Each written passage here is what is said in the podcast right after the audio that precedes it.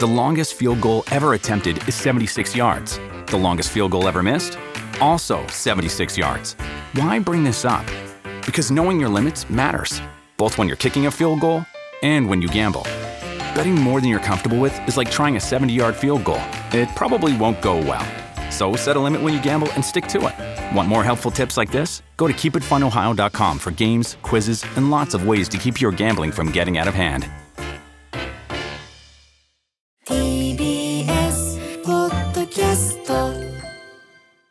はい、ということで火曜です。宇垣さんよろしくお願いします。よろしくお願いします。まず台風がね、めちゃめちゃこう縦断してというか、まあすごい変わったルートで通って、特に関西の方ね、大変な感じで、まだまだちょっと通り過ぎておりますが、ということでございます。はい、あと、そうだな、ちょっと、あんまりこの番組で話題にするとっかかりもないけど、ハワイがなかなかちょっと火事がちょっとびっくりする光景になっちゃってて、これもすごく心配なあたりで、痛みますし、ママも今は来ないでねって言ってました ね、まあ、もうね取っちゃってる人はしょうがないのかもしれないけど、観光来ちゃってねみたいなこともあるみたいですけどね。そんな中、まあ、日本は日本でですね、8月15といえば当然終戦の日、敗戦の日ということで、そうですね、まあ、各種式典が行われたりとか、12時には私も恒例のね黙祷なんてもしております、うちでね、なんてございますが、ちょうどね、今日8月15日に合わせまして、まあ、その終戦の日、敗戦の日ということで、いつもやってるアトロックブッククラブのですね、まあ、無反響でおなじみ歌丸文室、みんな聞いてる、まあ、今日ばかりはちょっと無反響でもいらないというか、無反響じゃないといいなという内容で、わざわざ8月15に合わせて、いつももうちょっと後なんですけど、はい、月末なんですけど、8月15に合わせてちょっとアップする内容というのがありまして、ちょっとそんな話をさせていただいてから後に、宇垣さんご覧になったちょっとね超ド級のエンタメというかお話も伺いたいと思います。アフター6ジャンクション。With Kizik hands-free shoes, motion sounds something like this. Kizik helps you experience the magic of motion. With over 200 patents and easy-on, easy-off technology, you'll never have to touch your shoes again. There are hundreds of styles and colors, plus a squish like nothing you've ever felt.For a limited time, get a free pair of socks with your first order at kizik.com/socks.After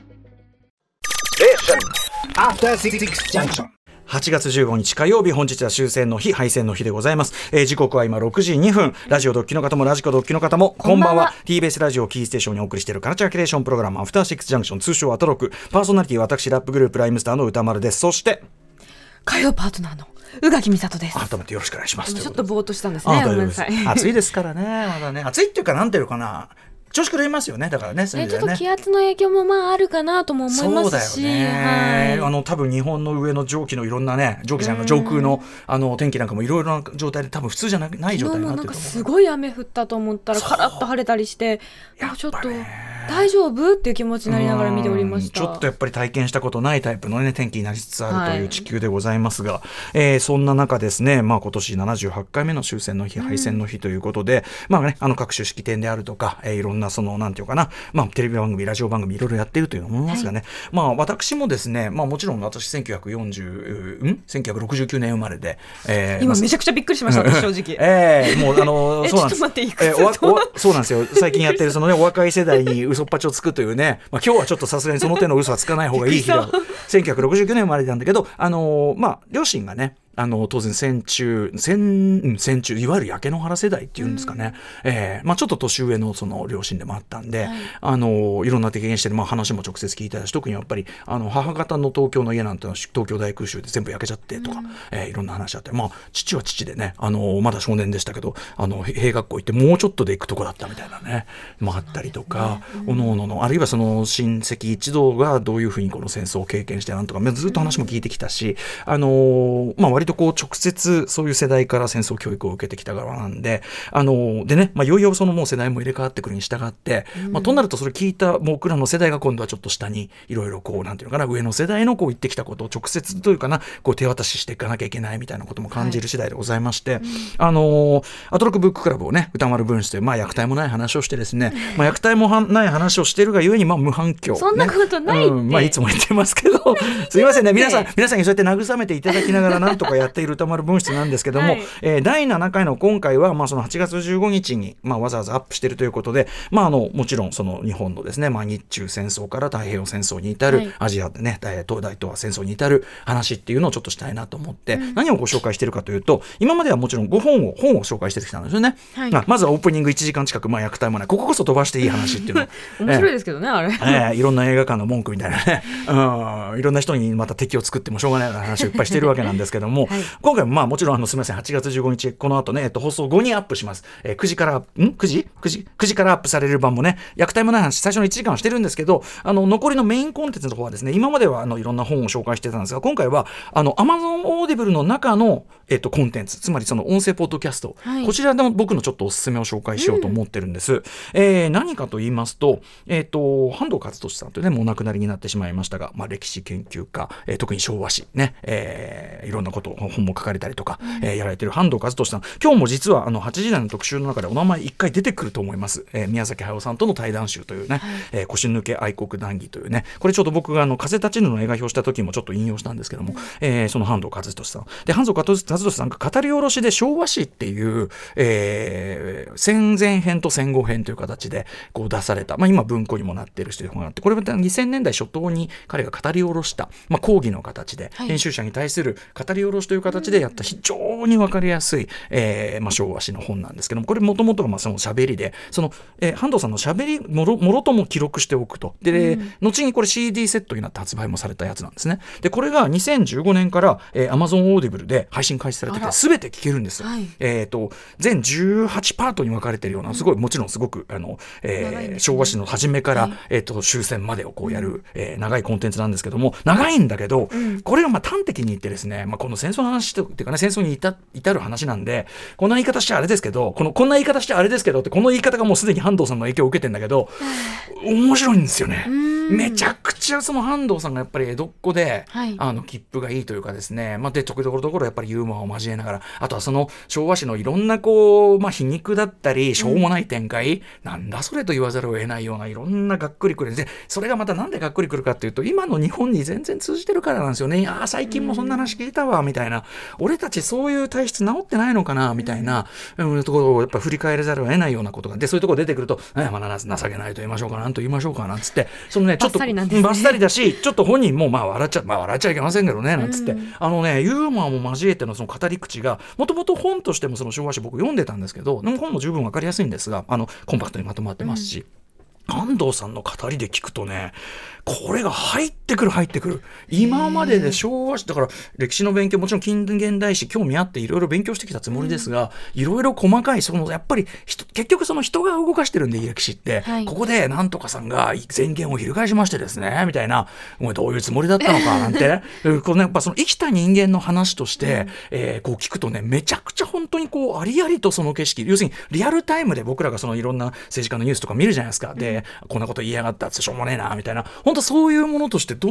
すごいスルスル入ってくるし、定着する自分の中で、だからこれ受験生とかにもめちゃくちゃおすすめコンテンツかもしれないなんて思いました。本当に楽しみながら勉強できるとはこのことだし、なので、この半藤勝利さんの、その語り版の昭和史というのをぜひご紹介したくということで、なので中でですね、今回のその歌丸文室の中で、はい、私がこういう、歴史のじゃあこの部分のね、半藤さんこんなことをおっしゃってますって、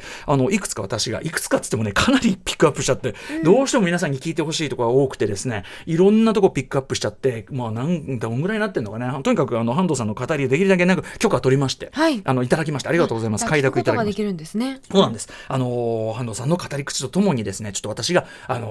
特にこう聞きどころというのかな、特に現在の我々が聞いて、ちょうどね、その語り下ろしてる時はね、いわゆる小泉純一郎政権だったわけですね。小泉内閣だった時なんですよ。なのでちょっとね、その時でいろいろきな臭いようないろんな動きありましたけども、その世相とやっぱり半藤さんがところどころ、ちなみにですね、ちょっと話はずれますけども、最近も小泉さんがこういうことを言ってましたけどね、この時にこういうことを言ってるのと、似てますね、正直ねみたいなね、歴史は繰り返しと申しますけれども、とかその、頭の方で私も紹介しているポイントなんですが、やっぱ半藤さんの40年周期説というのがありまして、日本がですね、明治維新があって40年かけて、そのなんとか世界の大国と、肩を張るようなところまで頑張って持ってきた、いろいろあって、そこから40年かけて一回滅ぼすとこまで持ってっちゃった。なんで一回滅びてからもう一回その経済大国としてまあ上がるとこまで40年かかった。そっから今はその下り坂の40年なんですな、なんていうその歴史観があって、はい、そのね、しかも今2023聞くと、その40年間のそのカウントでっていうと、あっそのだからその20年ぐらい前のその録音ですから、はい、だいぶ進んでるわけですよ。ちょうど滅びきるぐらいってことですね。そうで、そのねカウントダウンのあれがすごいリアリティがあって、あ、そうかもしんないっすみたいな。全然しかもそのあれに歯止めかかって出られてない感じがしますみたいな。うん、なんかね、でもまあ、私そんな暗くなるためにこんなものをご紹介しているっていうんじゃなくてですね、まあ、半藤さんもおっしゃってますけども、やっぱりこの歴史を正しく学ぶということで未来に生かすことができると。逆にそれができなければ全く同じ過ちをやっぱりね、同じ国民ですから、同じ人間ですからやっぱり繰り返すということで、まあ、同じ鉄を踏まないためにもね、まあ、非常に似たルートを歩んでるようでも結局ちょっと進歩してるねという意味でも、わずかでも学ぶ意味で、これ本当に、あともう本当に何度も言いますが、説教臭い意図以前に面白いんですよ。めちゃくちゃこれコンテンツとして、なのでおすすめしたいなと思ってる次第です。今日9時からね、配信になります。まあ私の、まあ言っちゃえば私のその配信で、そうだ、今ここで紹介してんだから、歌丸文史さんがすっ飛ばして半藤さんの昭和史を講義をその Amazon Audible で聞けば一番話早いんですけど、でもまあ一番いいところを歌丸さんきっとご紹介いただいてるから、そうなんです、そうなんです。だから私の聞いて、ああなんだこう半藤さんの語りの方が面白いじゃないかって、その時間ペッと私も止めていただいて、半藤さんの方言っていただければでも本当に本当にね、18で最初はそのボリュームにおののくかもしれないけど、はい、私も帰り道、今までは音楽聴いてこうカッポしてたんですけど、帰り道はもうずっと半藤さんのそれ聴きながら勉強にもなるし面白いしでね、はい、はい、最高なので本当にお勧めしたいということで、今日9時からの歌丸文室で紹介しているのは半藤勝利昭和史講義の Amazon Audible 欄でございます。8月15日からこうね配信するとには本当にぴったりな内容かと思いますんで、私のことは嫌いでも、私の文筆は聞かないでも、半藤勝利さんのことを聞いてください。これはね、こんな自己冷えもね、あんまりやるとね、しつこいとね、本当にね、お腹いっぱいになりますんで、ね、癖になっちゃうから、よくないよ。よくない、よくない。そういうことはよくないと思って、歌丸文史始めたら復活しちゃいました、そういう気持ちがね。よくないです。周りもよくないんですね。私のあれのもとに、やっぱり今回もですね、冒頭でもう驚きの無反響、無反響って言ってたけど、本当に無反響じゃないか、この野郎って僕が逆ギレしだす瞬間とかいろいろ聞こえますんで、そんなことない。みんな聞いてる、気に入ってるよ。そこは飛ばして、最初の1時間ぐらい。飛ばしていいかな。しかもその話してるんですか。一時間、いや、あとはそのいろんな文句です。それは飛ばしましょう。ね、そういうことでぜひ今日のね歌丸文史さんの半藤勝利さんの昭和史講義紹介ぜひ聞いていただきたいなと思います。さあすみません、ちょっと時間経っちゃった。そんな中宇垣さん、最近ご覧になった。ちょっとすみません時間経っちゃったけど。全然ってことですばらしかったんでしょ。見ていただきたいのがムーラン・ルージュ・ザ・ミュージカル。はい。これはあれですよね。岡田育さんに、あ、そうです映画版のミュージカル化ということでご紹介いただいた、日本に来ますよと、はい、日本版やりますと、そうです日本人キャストでっていうことなんですけれども、帝国劇場でやってるんですけれども、もうこうかつてないチケットの高さに、そうなんだ、はい、撮るときちょっとおののいたんですけれども、正直見て納得でした。というのもまずものすごい美術、いわゆるムーラン・ルージュといわばな風車であったりとか、ゾウさんとかであったり、はい、もういて、はい、でも入った瞬間ムーランルージュなんですね、はい、で始まる前もちょっとなんですか、キャストの方がこう歩いてらっしゃったりとか、ちょっとこう品を作ってらっしゃったりとか、もう着いた瞬間から、始まる前から席に着く瞬間からもう始まってるわけだ、はい、始まってるんです。いらっしゃるキャストの方いるので、どこ見たらいいの、目が足りないっていう感じで、もう素晴らしかったし、ムーランルージュといえばな、もうヒットソングの数々を、これ元はバズ・ラーマンの映画版のムーラン・ルージュを作り、はい、つまりその、ポップソング、みんなが知ってるポップソングをマッシュアップして、そしてミュージカルの歌詞として組み込んでいくという、そういう作りですよね。そうなんです、それがさらに、ガガとか、今の皆さんがすごくこう刺さる曲もたくさん入っていて、さらにそこにアップデートされてるし、そうなんです。でもういろんな方が日本語訳をしてらっしゃるので、これしかも日本語訳チームがスーパー日本のなんていうか作詞界のトップチームが集結みたいなね、ユーミンさんから石渡り、もうこういう時は石渡り純次、ユーミンさんはすごいユーミンさんと分かる感じ、あと石渡り純次さん、こういう時はやっぱり石渡り純次さんとか、あと我らがクレバとかジェンスもね参加してってことですもんね。なのでそこですごくこうそういう聞き方をしたことがなかったので、あーってこう上がる部分もありますし、もうね、そりゃそうという感じでした。とにかく上がるか、そして映画版がちょっとノットフォーミーかなと思った人も、多分グッとくるようにちょっとアップデートされているというか、多分オリエンタルな劇をするっていう形だったと思うんですけど、うんうんうん、ミュージカルバージョンだと現代的な、ミュージカルをしたいんだっていう風になっていたりとか、うんうんうんうん、あとはなんていうんですかね、ちょっとこうみんなが主役たる女性に冷たいのではないかと思ってたんですけれども、もともとあれはニコール・キッドマンかな、はい、あ、そうですね、サティーンという、花形スターですよね、がちょっとなんかみんなのになんかこう商品みたいに扱われてるなと思っていたのが、うんうんうん、今回のミュージカルバージョンだともう本当にムーラン・ルージュのみんながファミリーで、うんうん、他のダンサーたちともだって私たちはシスターじゃないっていうような、うんうん、セリフがあったりして、その彼女たちとの関係性を見てると、うん、そりゃ肺炎で間もなく死ぬとなろうとも歌いたくなるよな、みたいな、なんかこう伝わってくる作品になっていて、もうこれは絶対に見てほしいという気持ちになりました、うんうん、要するにその元からもさらにアップデート、ブラッシュアップも重ねてるし、はい、しかも日本版ならではのアレンジももう最高級バージョンに仕立てられてるし、はい、おそらくその、楽曲のね、様々な許諾料だけでめちゃくちゃ金かかってる多分作品だから、だからもう納得って思いましたそのチケット料、セットもさっきなんかちょっとね、終演後撮っていいっていう様子のデート撮ったんですけど、動画も拝見したら風車一生回ってるから、あー電気代あー電気代って思いながら見てましたムーラン・ルージュセットもそうだし、結構そのセットがなんていうの、幅広いっていうか、結構帝国劇場のなんか、ね、取り囲み級のなんかね、横までグッてもう張り出してね、出てきてますし、奥行きもあるし、そのいろんな転換の部分ですっごくゴージャスになっていたりとか、この紙吹雪毎回飛ばしてるのすごいみたいな感じとかもあったので、これはもう全ての人が多分このなんて言うんでしょうね、夏のうだるような疲れをバーンと吹き飛ばしてくれるような素晴らしい作品でした、本当ならそれこそちょっと清掃していった方がいいぐらいの、そうですね、乗り換えね、正直そしてまた帝国劇場という日本におけるエンタメのある種のこう古い伝統というか、はい、そこともあってるのかもしれない、外のステンドグラスからの光と、中の怪しい赤い光が、超ぴったりで、最高って思いました。あ、そう。そんな、そうか、贅沢な公演だったんだ。そうなんです。私平原綾香さんと井上さんの回で行ったんですけど、他の人の回も見たいって思うぐらい、多分キャストのバージョンが、はい、ダブルキャストなのでいろんなキャストがいらっしゃるので、どなたをするかによって多分全然変わってくると思います。はいはい、あと僕やっぱりね、前クレバーにさ、そのインザハイツのその翻訳監修のね、その時の特集をやったりしましたけど、やっぱりその向こうのそれこそミュージカル的な、要するに歌詞だけじゃなくてそのセリフ的な機能も果たしてたりするような作品の日本語訳、あとそのポップミュージックの、これはシングとかの石渡淳二さんのその役も日本語版もね、素晴らしい日本語訳やってますけど、要はさ、なんていうコミカルに聞こえちゃダメじゃない、替え歌が、替え歌、面白替え歌になってもダメだし、セリフとしても機能しなきゃダメだしとか、いろんなハードルがある中でやってる、そこの面でもすごい多分、しかもユーミンさんがそういうところに参加してとかね、ユアソングも私帰ってからずっと歌ってましたもん、もう頭に染みついちゃって歌詞がっていうぐらい素晴らしかったです。日本版のサントラっちゅうのかな、日本版の出してくんないかな、そうなんですよ、すっごい欲しくて歌詞ももう一回見たいのに、なかなかないので、そのニューヨークの方のサントラはあるので、ミュージカルのそれを聞きながら、でもここってこうやって言ってた気がするって思い出しながら、聞いてるっていう感じです。出してほしいですよね。いや、それこそ前からシングとかさ、キャッツの映画版のね、その日本語吹き替え版のサントラも出してほしい。これだけのことやってんのに、って思うんだけど、ぜひ皆さん、これムーラン・ルージュ関係者の皆さんいかがでしょうかね。いや、もう一回行きたいんだよなって思うぐらい。8月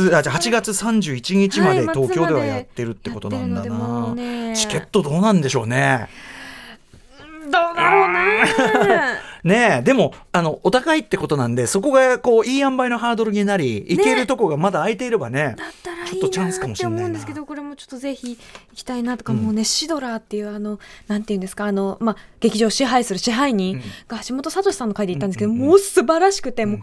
その彼と彼女サティーンとのやり取りだけでちょっともう泣いちゃう、この二人はずっと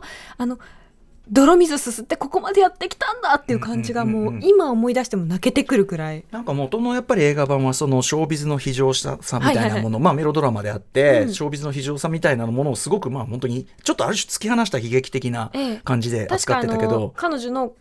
病気のことも伝えないっていうような描写だったと思うんですけど、今回は頼むから病院に行ってくれっていうような、その距離感なんですよね、そこがすごい私見ててよかったなって。そう考えるとバズ・ラーマンってエルビスといい、なんか同じような展開ね、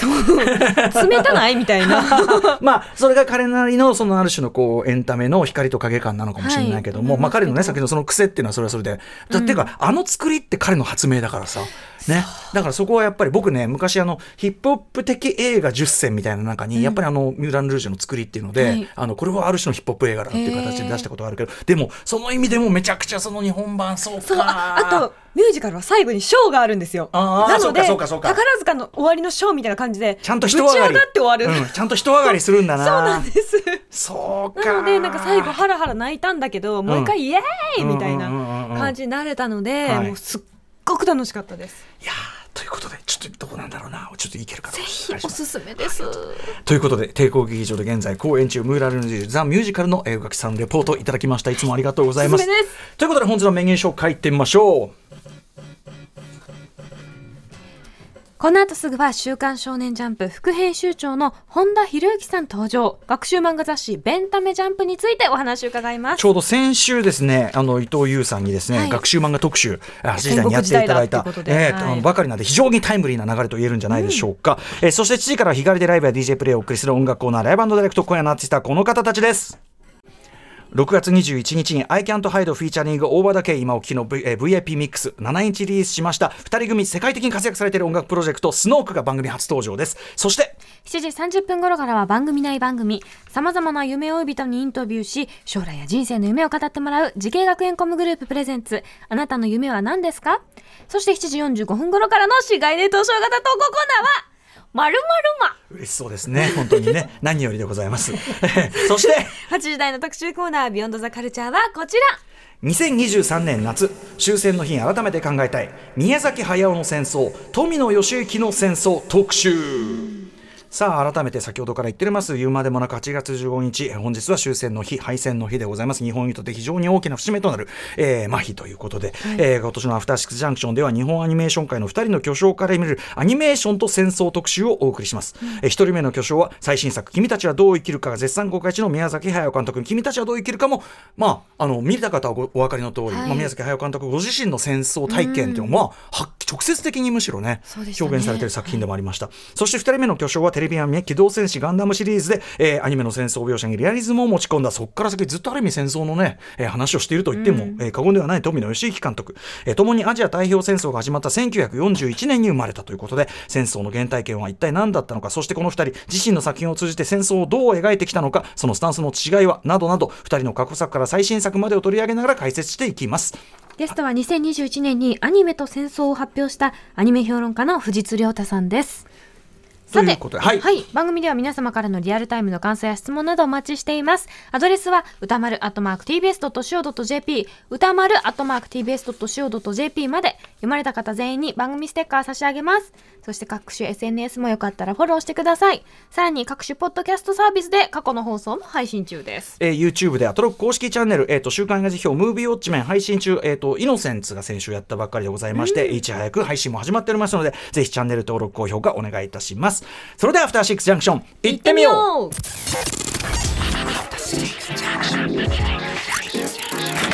東京 TBS レディオアフターシックスジャンクションアフターシックスジャンクション。これね、ちょっとメール長めなんで残りの時間だと全部読み切れないんで、はい、要件だけあれしますよ。ラジオネーム、タフカップマニアさんからね、ディオール店でその独創性にうならされたジョン・ガリアーノのインスタレーションがあるというので渋谷で見てきましたと、うん、これ要は今メゾンマルジェラにね今ジョン・ガリアーノが行ってて、はい、で渋谷で無料で見れるイベントということで、実はこれ先週ね宇垣さんに私行ってまいりました。行かれて、でそれをすごく、うん、放送内で行ってないんだっけこれさあ。そう、なんかちょっと時間がなくて、ね、で歌丸さんにはおすすめしておき熱烈レコメンドを受け超いいじゃんなんて話してて、このタフカパニアさんすごく詳しくレポートしていただいてありがとうございます、うんうん。ちょっと今日ご紹介する時間が残りも何もなかったんだけど、はい、これすごかったんですよね。すごく良かったです、うん。で映画があるんですけれども、うん、その一度皆さんの衣装を見て、うん、で映画を見ると、あ、このシーンのことだったのかって、うんうん、後からもう一回分かったりして、すごいそういうこうなんていうの、ちゃんとストーリーがつながってるような服だけじゃなくてっていうジョン・ガリア、うん、前ディオール店でご覧になった時もジョン・ガリアの特にお気に入りだなんてね、はい、私ジョン・ガリアのが好きな可能性が出てきた。ジョン・ガリアのファンの可能性あるという、ね、ことですよね。でね、素晴らしい展示でした。これしかもイタリアに次いで2度目、全世界で2個目の上映がこの東京らしいですよ。結構海外の方多かったですもんね、うん。ということでメゾン・マルジェラのその渋谷店舗で開催されているというこの無料上映というかね、無料イベントなんだけど、なんと8月15日まで、今日までだったんですね。いや、まあ、これを聞いてる方で今行けばまだ間に合うやん。もしかしたら予約できるかもしれない。予約必要なので、予約制だ、はい、そうですか。ぜひ見に行って、でもすぐ取れたから取れるかもしれない。タフカップマニアさんありがとうございました。